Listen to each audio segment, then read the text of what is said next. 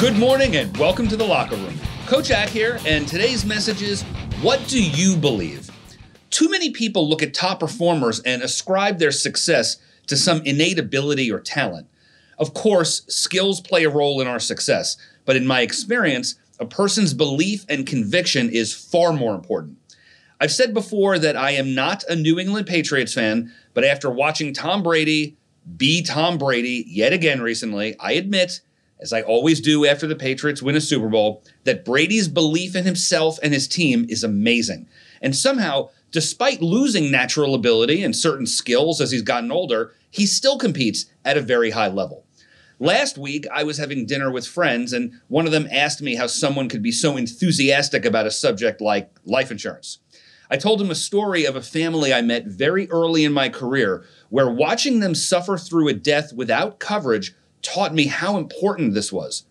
As I became more animated, I explained that it wasn't how much I knew about the subject or any other technical proficiency that made me successful. It was that my belief was simply bigger than most people's.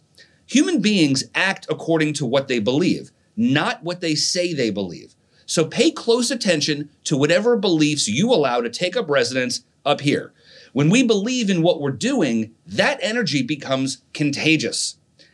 I'm kind of embarrassed to say that I went on such a tear in the restaurant that night that I was only stopped when the staff had to kick us out.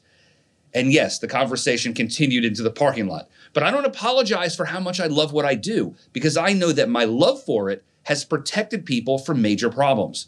I may not be winning football games, but I know what I do and the people I surround myself with do helps others.